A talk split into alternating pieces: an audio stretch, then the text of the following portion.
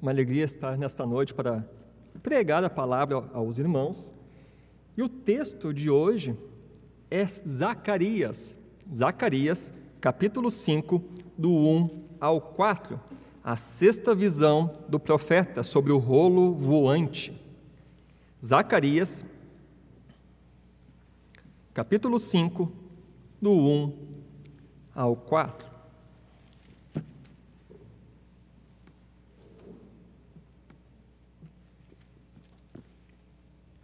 Assim diz a palavra do Senhor.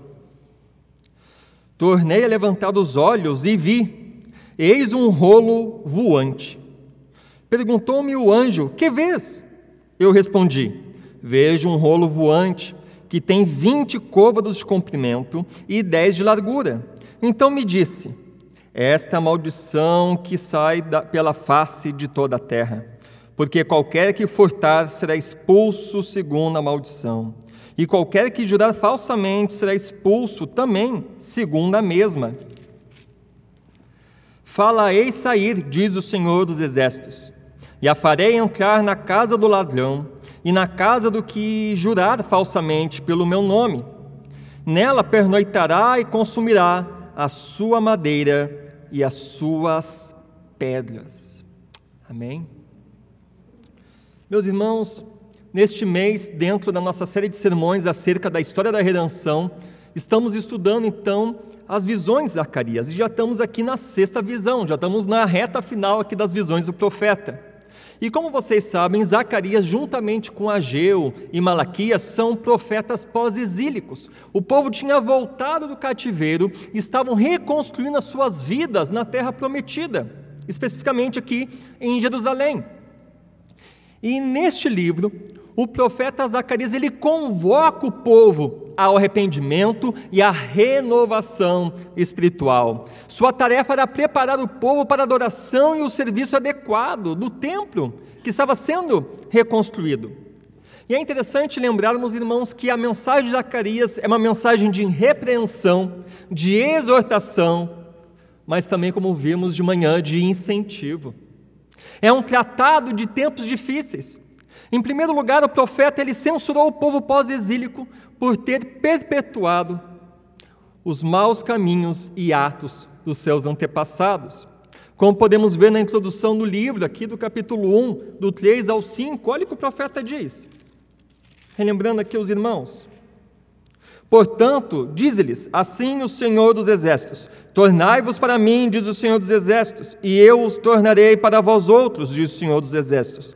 Não sejais como vossos pais, a quem clamavam os primeiros profetas, dizendo assim, diz o Senhor dos Exércitos: Convertei-vos agora dos vossos maus caminhos e das vossas más obras, mas não ouviram, nem me atenderam, diz o Senhor. Vossos pais, onde estão eles? E os profetas, acaso vivem para sempre? Então, essa mensagem desse livro também é uma mensagem de exortação. Estavam cometendo os mesmos pecados do povo que tinha sido levado da Terra Santa para o cativeiro. O povo era culpado, como veremos aqui nesta visão, na sexta visão, o povo era culpado das mesmas violações da aliança que enviara a geração anterior ao exílio. Se você olhar aqui, passa uma página, você verá aqui no capítulo 7, do 8 ao 14. Ele fala aqui, olha só, versículo 8. A palavra do Senhor veio a Zacarias dizendo: Assim falar o Senhor dos Exércitos, executai juízo verdadeiro, mostrai bondade e misericórdia. Vocês não estão fazendo isso para cada um do seu irmão. 10. Não oprimais a viúva, nem o órfão, nem o estrangeiro, nem o pobre, nem intente cada um em seu coração o mal contra o seu próximo. E aí ele continua aqui, versículo 10, 11. Os irmãos leem depois o capítulo 7, que é muito, muito interessante.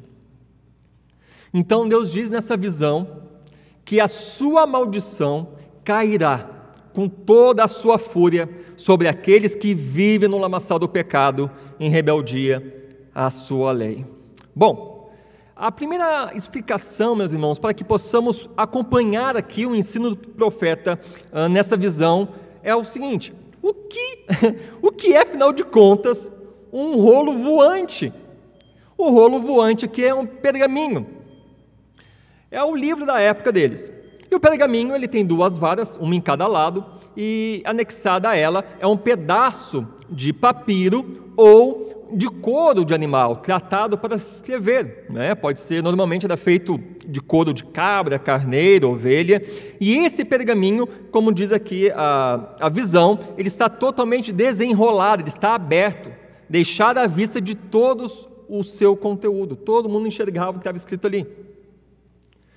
Provavelmente você já esteve na beira da praia, descansando com a família, bem de boa, pegando um solzinho, bronzeado, e passa aquele avião com uma faixa amarrada no avião. Alguém já viu isso? E passa o aviãozinho ali, né, normalmente propaganda de alguma coisa, fazendo comercial de algo.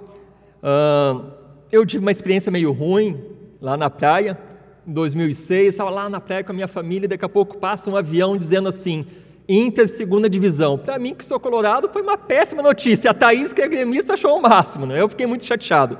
E essa mensagem, essa visão aqui que o profeta viu, e a mensagem que estava nela, com certeza deixou muita gente chateada.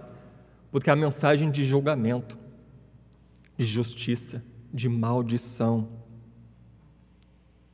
A ideia aqui, nesta visão, é que, de, é que a mensagem de Deus está acessível também e visível a todos. Uma mensagem visível para toda a terra, diz o versículo 3. A profecia também fala do seu tamanho, olha que interessante. Versículo 2: Perguntou-lhe, perguntou-me o anjo: Que vês? Eu respondi: Vejo um rolo voante que tem vinte côvados de comprimento e 10 de largura. O côvado, pessoal, normalmente é 45 centímetros. Ah, como é que eles faziam essa medição? Normalmente, aqui do cotovelo até o dedo médio, então eles mediam, isso aqui é 45 centímetros. Se quiser, pode fazer o teste em casa. O meu deu 47. É em média de 45 a 50. Os romanos era 45 centímetros. Então, olha, esse rolo era muito grande. O tamanho dele era de 9 metros de comprimento por 4,5 de largura. Era enorme. Mas, mas por que exatamente esse tamanho? Por que não maior ou menor? Alguns estudiosos vão nos lembrar que essas são as dimensões do santo lugar do tabernáculo que Deus mandou Moisés construir quando estavam no deserto. Então o tabernáculo tinha o pátio, e dentro do pátio tinha uma tenda e essa tenda era dividida em duas partes. Tinha a parte Santo dos Santos, onde ficava a Arca da Aliança, em cima tinha a, a tampa né, do propiciatório, com os anjinhos virados para um lado para o outro. Aí vinha ali o sumo sacerdote, uma vez por ano, aspergir sangue sobre a, a tampa, simbolizando ali o povo, representando o povo. E tinha né, o lugar santo, o lugar santo onde ficava o candelabro, a mesa da proposição, ficava o altar de incenso. Então, essa era a mesma medida. Muito interessante isso. Mas também era a mesma medida do pórtico do, do templo construído por Salomão. Zacarias, meus irmãos, por ser um sacerdote, com certeza, ao ver o rolo voador com essas medidas, deve ter feito essas ligações com o santo lugar, na época de Moisés, ali no tabernáculo, e com o pórtico construído por Salomão, o, portal, a porta, né, a entrada ao, ao templo, que agora estava ali reconstruído, que tinha sido destruído no passado. Essas associações nós vamos falar mais adiante, mas o, vamos focar no momento no rolo em si, que era bem grande e que voava. E qual é o motivo da visão do profeta de um rolo voador? o próprio anjo nos explica ali no versículo 3 versículo 4. Vou ler de novo com vocês. Esta maldição que sai pela face de toda a terra, porque qualquer que furtar será expulso segundo a maldição, e qualquer que jurar falsamente será expulso também segundo a mesma. Enviarei essa maldição, aqui na versão Nova Almeida, enviarei essa maldição, diz o Senhor dos Exércitos, e farei entrar na casa do ladrão e na casa do que jurar falsamente pelo meu nome Nela pernoitará e consumirá a sua madeira e as suas pedras. Ao lermos o significado que o anjo revelou a Zacarias acerca do rolo voador, percebemos que Deus está falando do juízo que cairá sobre todos aqueles que não obedecem à sua lei. O julgamento de Deus será a destruição total do pecador.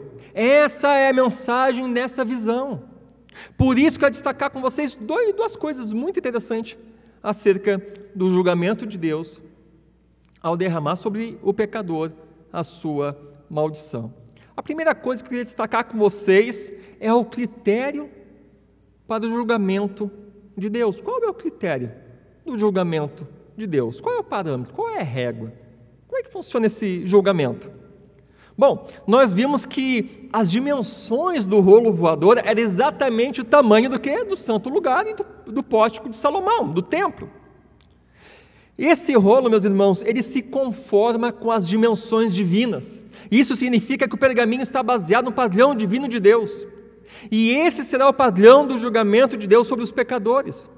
O, perga, o, o, pergaminho voador, ele então simboliza a palavra de Deus e, de forma mais específica, a sua lei, os dez mandamentos, pelo qual todo ser humano será julgado.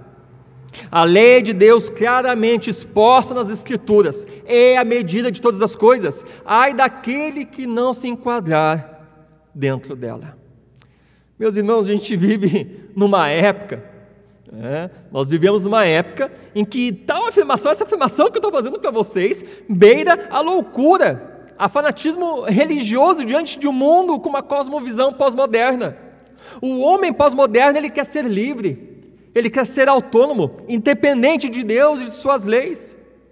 E nessa tentativa de ser livres, serem livres, o homem pós-moderno rejeita todos os absolutos. E ao rejeitar os absolutos, eles procuram desconstruir toda a verdade, como sendo pura ilusão e opressão. E procuram dar novos significados e interpretações às leis e à própria vida e à realidade. Para eles, os seres humanos constroem as suas próprias realidades. Por isso, cada um vive como quiser. E ninguém tem autoridade para julgar seu estilo de vida. Esse é o pensamento do mundo. E aqueles que fazem assim, que julgam o que acontece, tem um padrão para julgar esse mundo, são o que? Intolerantes. Ao querer impor a sua visão da realidade. Eles gostam de afirmar o seguinte, o homem pós-moderno: não devemos forçar nossas crenças sobre outras pessoas, mas sem respeitá-las. Eu acredito que você deve ter escutado muito isso quando tentou pregar a palavra de Deus para alguém, exortar em amor, alguém está em pecado, vivendo uma vida dissoluta. Não, mas quem é você para me julgar? Está me julgando no, base do quê? Cada um vive do jeito que quiser. Não estou fazendo mal para ninguém, é minha vida, cada um no seu quadrado. Não é isso que as pessoas normalmente falam? Esse, meus irmãos, é um dos principais motivos pelo qual o cristianismo é rejeitado e desprezado pelo pós-modernismo. É inaceitável para essa cosmovisão alguém afirmar que existe verdade absoluta. Tudo é tolerado, menos aqueles que afirmam existir uma verdade objetiva e real. Por esse motivo, o cristianismo é seu maior opositor. Ao declarar em alto e bom tom: existe um único Deus, vivo e verdadeiro, aquele revelado pelas Escrituras. Devemos nos submeter à Sua palavra. Jesus Cristo é o único caminho. Ele é a verdade e a vida, e ninguém, absolutamente ninguém, pode ter comunhão com Deus se não for por meio de Cristo Jesus.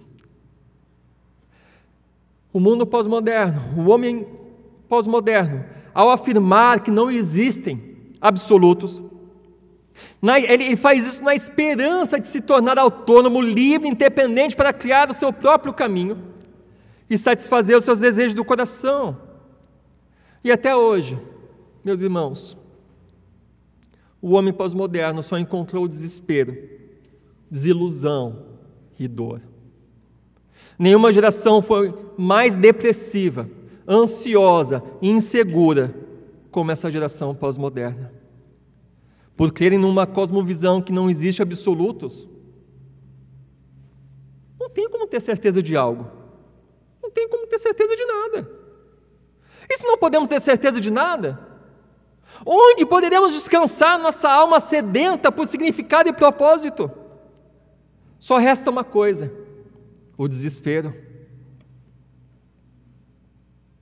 Tem uma famosa frase do Bob Marley que resume muito bem a ideia do mundo pós-moderno.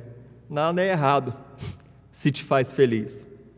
Muitas pessoas na época de Zacarias pensavam assim ignorava as leis de Deus. Mas Deus é muito claro. É simplesmente impossível encontrar verdadeira felicidade e satisfação a parte de Deus e de Sua palavra. Fomos projetados por Deus e nele encontramos eterno propósito, perene e supremo. Aquele que nos criou sabe melhor do que ninguém o que necessitamos para sermos realizados e felizes. E não é quebrando as suas leis ou ignorando a sua existência que encontraremos algo que somente nele acharemos. Deus diz sua, que a sua lei é o padrão pelo qual os seres humanos, todos, sem exceção, serão julgados. E ai daquele que estiver fora desse padrão. Não encontrará paz, prazer ou felicidade, mas sim maldição e juízo negar a autoridade de Deus sobre toda a criação, negar a sua lei, na qual ele exige perfeita obediência, não fazem do que com que elas deixam de existir. Negar a lei de Deus e viver como se ela não existisse. Certa vez eu ouvi um, um homem falar: é como furar os olhos e dizer que o sol, o sol não existe. O sol não vai deixar de existir porque você ficou cego e não pode contemplar ele.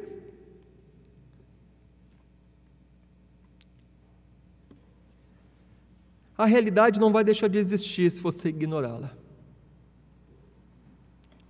A verdade é essa, meu irmão, você aceitando ou não, Deus julgará toda a humanidade com base em Sua lei e todo aquele que não se enquadrar nela será amaldiçoado.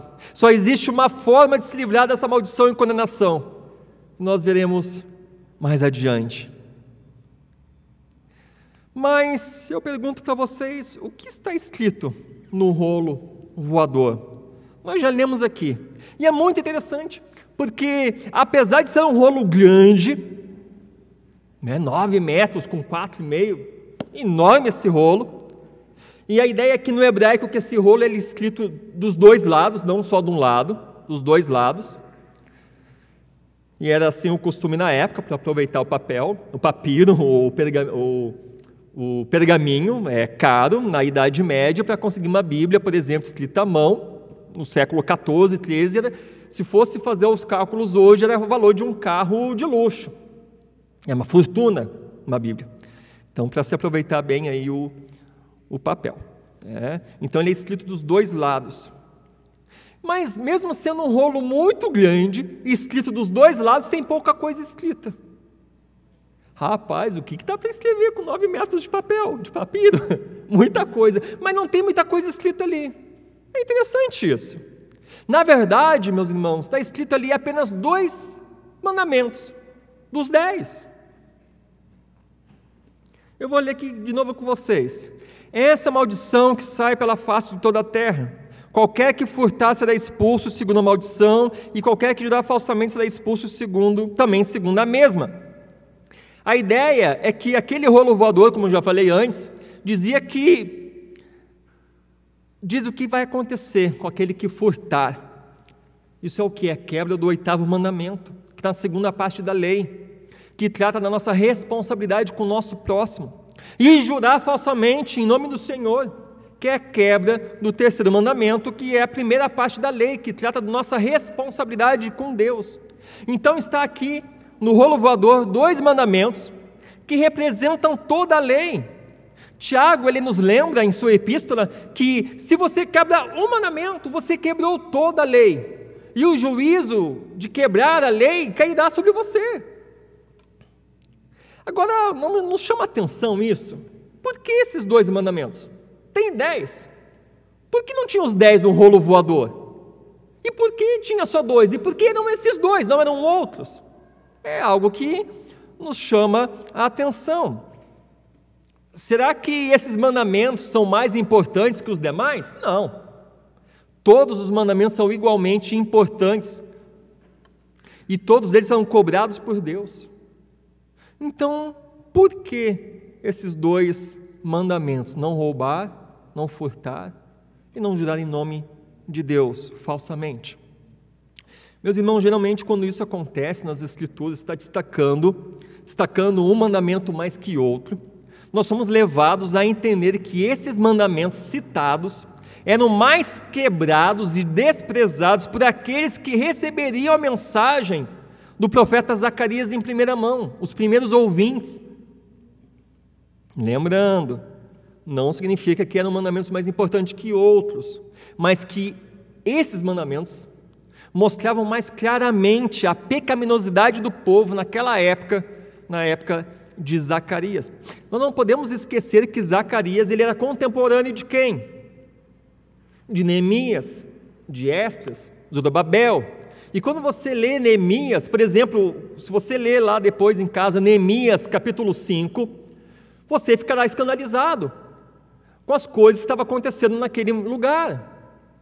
O povo acabou de sair do cativeiro, chegou em Jerusalém, está ajeitando a sua vida lá e já estava fazendo muita coisa absurda. Se você ler lá Neemias, você verá que Neemias lutou ferozmente contra os ricos, os poderosos da época que exploravam e roubavam os mais pobres. Os nobres se aproveitavam das dificuldades financeiras para escravizar os seus irmãos, que contraíam dívidas com juros altíssimos.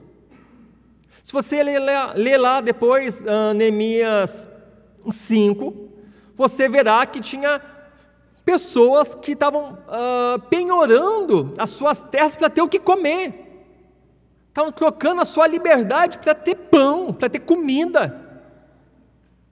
E por causa dessa crise econômica, os mais ricos, os mais poderosos, eles estender a mão e ajudar o seu irmão, se aproveitavam da situação para tirar o pouco que aquele tinha. É algo inaceitável. Deus abomina a exploração. As viúvas, os órfãos totalmente desassistidos, sendo explorados. A justiça era distorcida por pessoas que julgavam em nome de Deus. A justiça era corrompida por testemunhas falsas que juravam em nome do Senhor. O roubo, a corrupção, a exploração era algo escancarado nos lembra um pouco do nosso contexto aqui no Brasil. Pessoas explorando os pobres, a justiça sendo distorcida.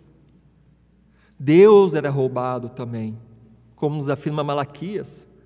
Contemporâneo de Zacarias, ele afirmou que o povo, o povo que era sustentado e suprido em todas as coisas, não dava os dízimos e ofertas, com forma de gratidão e louvor, reconhecendo sua total dependência de Deus, o Senhor como provedor. Eles roubavam a Deus, não colocavam as coisas do Senhor em primeiro lugar na sua vida. A quebra desses mandamentos nos mostram o desprezo total por toda a lei do Senhor por essas pessoas na época de Zacarias. Mas o juízo e a maldição viria sobre eles. Meus irmãos, a mensagem do rolo voador nos fala muito acerca do povo da época de Zacarias. E nós? O que esse rolo voador diria de nós? Ou para nós? Todas as vezes que abrimos as Escrituras, Deus fala conosco acerca do tipo de vida que devemos viver diante dEle e do nosso próximo. Ela deve ser a nossa bússola para dirigir nosso viver. Será que estamos levando com seriedade aquilo que Deus diz em Sua palavra? As suas orientações daquilo que devemos abraçar e daquilo que devemos nos afastar? Ou será que estamos nos afastando daquilo que Ele ama e amando aquilo que Ele odeia? Será que a Sua palavra está entrando em um ouvido e saindo no outro? Nós devemos ser igual aquela menininha que estava numa EBF, estava na EBF com a mão no ouvido. O tempo todo estava lá o pastor falando, a menina com a mão no ouvido, com os olhos arregalados. E ninguém entendendo. Será que essa guria está com dor de ouvido? O que está acontecendo? Que tá... Será que a orelha vai cair, a mãozinha ali? E no final da, da instrução, o pastor vai conversar com a menina, né? O que está fazendo? Por que, que você escutou o estudo todo com a mão no ouvido? Não, é que a minha mãe falou que tudo que ela fala entra num ouvido meu e sai no outro. E eu quero que a palavra de Deus não vá embora. Então eu coloquei a mãozinha no ouvido para entrar aqui, bater, voltar e cair no coração. Será que nós estamos fazendo isso? Ou será que a palavra entra no ouvido e sai pelo outro? Deus leva a sério a forma como você vive a vida que Ele lhe deu. Marido, esposa, como você, você, tem você está tratando de forma bíblica o seu cônjuge? Amando e respeitando, sendo esteio um para o outro? Pais, vocês estão sendo um exemplo para os seus filhos de um pecador redimido e transformado por Cristo, instruindo seus filhos no caminho do Senhor todos os dias em seu lar. Jovens, adolescentes e crianças, vocês têm negado suas paixões, dizendo não para as ofertas que o mundo lhe tem feito? Ou está vivendo como seus colegas e amigos que não têm Deus, vendo, falando, fazendo as coisas que tu sabes que desagradam ao Senhor. Eu posso estar aqui muitos exemplos. Quando a gente pega o catecismo maior de Westminster, que fala dos dez mandamentos, e, com, e você estuda aquilo ali, você te apavora. Quantas coisas nós temos quebrado diariamente. Quantas coisas. Quantas coisas devemos mudar, melhorar, ser transformados. Infelizmente, na época de Zacarias, Neemias, em Zorobabel e Esdras, muitos iriam sofrer as consequências por viver uma vida de indiferença com a palavra de Deus. Que esse não seja o meu o seu caso, meu irmão, minha irmã. E a segunda coisa que eu quero destacar com vocês é a integridade e a certeza do julgamento de Deus. O versículo 3 nos diz: Essa é a maldição que sai pela face de toda a terra. O anjo não está se referindo apenas ao povo de Deus, a Israel, mas todos os habitantes da terra. Ninguém ficará de fora do julgamento do Senhor, todas as pessoas, todas as raças, línguas, povos e nações terão que prestar contas dos seus pecados a Deus, da sua quebra da lei do Senhor. Esse rolo voador nos faz lembrar de um outro rolo não voava, mas era um rolo, que está lá em Apocalipse 5. Um rolo que ninguém podia abrir, ninguém tinha autoridade para isso. Mas aí veio Jesus, o Cordeiro que venceu a morte, o pecado e o inferno.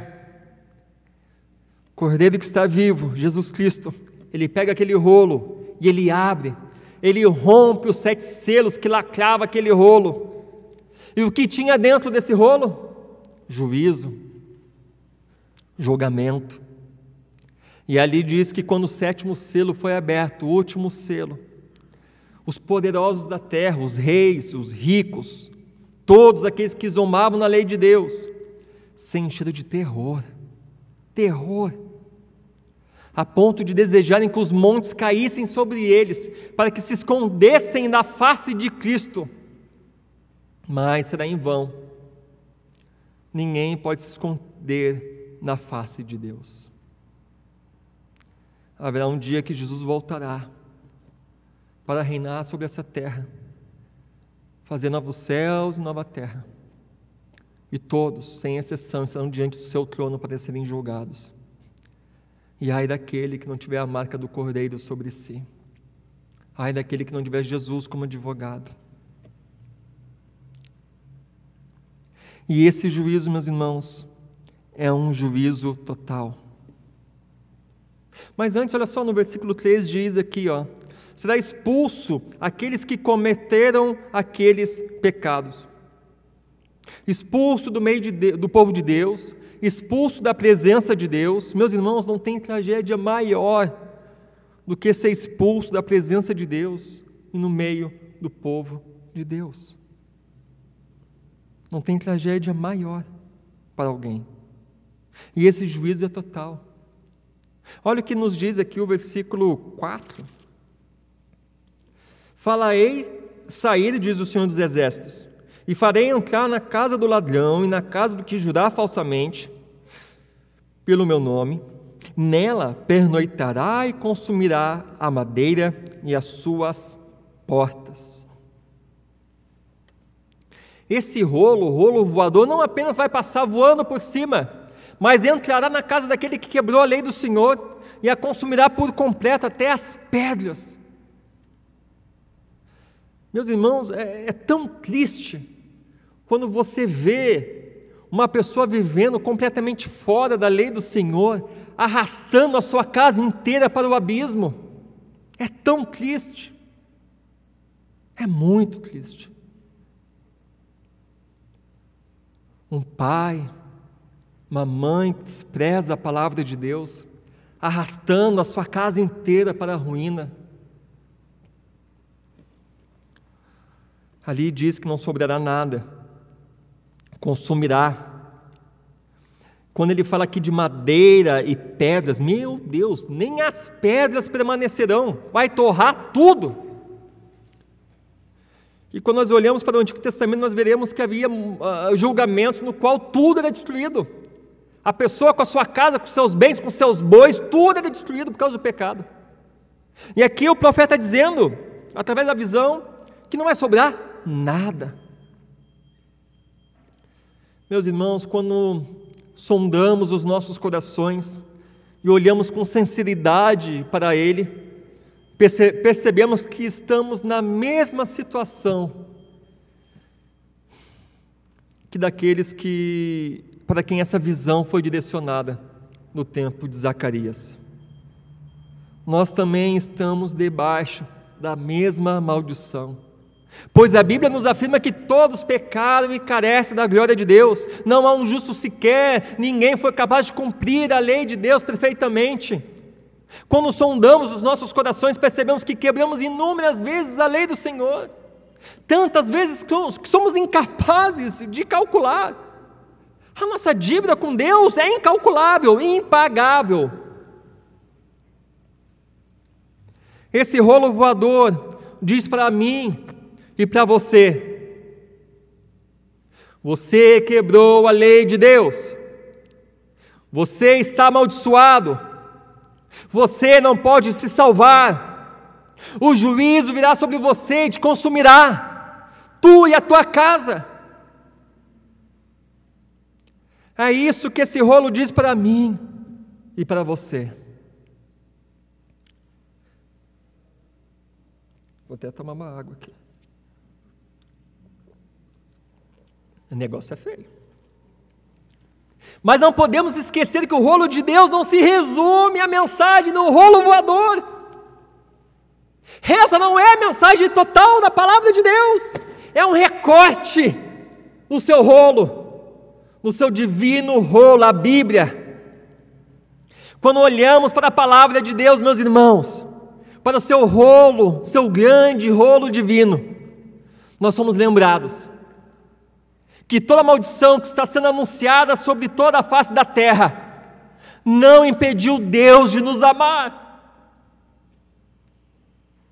Não nos impediu Deus de nos salvar e não impedirá Deus de nos fazer a imagem e semelhança perfeita do seu Filho Jesus Cristo. Essa é uma promessa dele para todos aqueles que se arrependem de seus pecados e confessam Jesus Cristo como Senhor e Salvador da sua vida. A Bíblia nos afirma que todo aquele que crê em Jesus Cristo viverá, todo aquele que crê no Filho de Deus tem a vida eterna, todo aquele que confessar os seus pecados, Deus o perdoará. Todos aqueles que receberam Jesus Cristo foram feitos filhos de Deus. Que maravilha!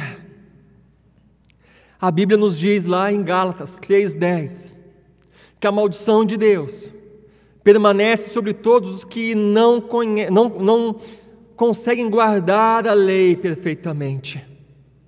Eu e você jamais conseguimos fazer isso. Nós quebramos, eu já falei isso, você sabe disso. Mas ela também nos diz que em Jesus Cristo essa maldição ela foi removida. Lá em Gálatas 3:13, na continuação diz: Cristo nos resgatou na maldição da lei, fazendo-se ele próprio maldição em nosso lugar. A maldição, a maldição já não está mais sobre nós. Por quê? Porque Cristo, na sua cruz, carregou toda a maldição que estava sobre o seu povo. Ele pagou o impagável. A maldição do rolo de Zacarias não tem poder sobre mim, sobre você, se você está em Cristo Jesus. Por causa da obra de, da cruz de Cristo, nós não somos expulsos, mas chamados para viver eternamente na presença de Deus e reinar para sempre com Ele. Por causa de Jesus Cristo, nós não seremos consumidos por causa do pecado. O seu fogo não será para nos consumir, para nos destruir, mas para nos purificar, para nos limpar, para nos tornar mais parecido com Ele, para vivermos uma vida de pureza e comunhão com Ele e com o nosso próximo para nos capacitar, para, nos, para vivermos conforme a Sua palavra, para glorificá-lo diante do mundo através de um viver santo. Pois Jesus Cristo, em Sua obra da cruz, não apenas nos livra da condenação do pecado, meu irmão, mas também nos livra da escravidão do pecado, da prática do pecado. O mesmo Deus que nos justifica, o mesmo Deus que nos santifica, a sua obra é completa. Ele quer que, se, que nós sejamos filhos santos, sejamos santos, e que essa santidade seja claramente visível por todos aqueles que nos cercam, principalmente pela sua família, seu cônjuge, seus filhos, seus pais. Se alguém nesta noite se encontra afastado dos caminhos do Senhor, quero dizer uma coisa para você. Saiba que essa maldição permanece ainda sobre ti. Mas não precisa ser assim. Não é preciso ser assim. Pois Cristo Jesus morreu na cruz para, você, para que você fosse alvo não na sua destruição, mas sim do seu amor. E eu te chamo nesta noite não amanhã e semana que vem, mas hoje, nesta noite, agora. Abandonar a sua vida de pecado, os ídolos do coração, que só tem feito você sofrer, ficar angustiado, depressivo, essa falsa felicidade que não vai te levar a lugar nenhum. A confiar em Jesus Cristo para curar a tua alma, transformar a tua vida, te fazer uma nova criatura. E assim ter paz com Deus, com o próximo e consigo mesmo. Vá até Ele hoje mesmo e seja transformado e restaurado pelo seu poder e pelo seu amor. Amém?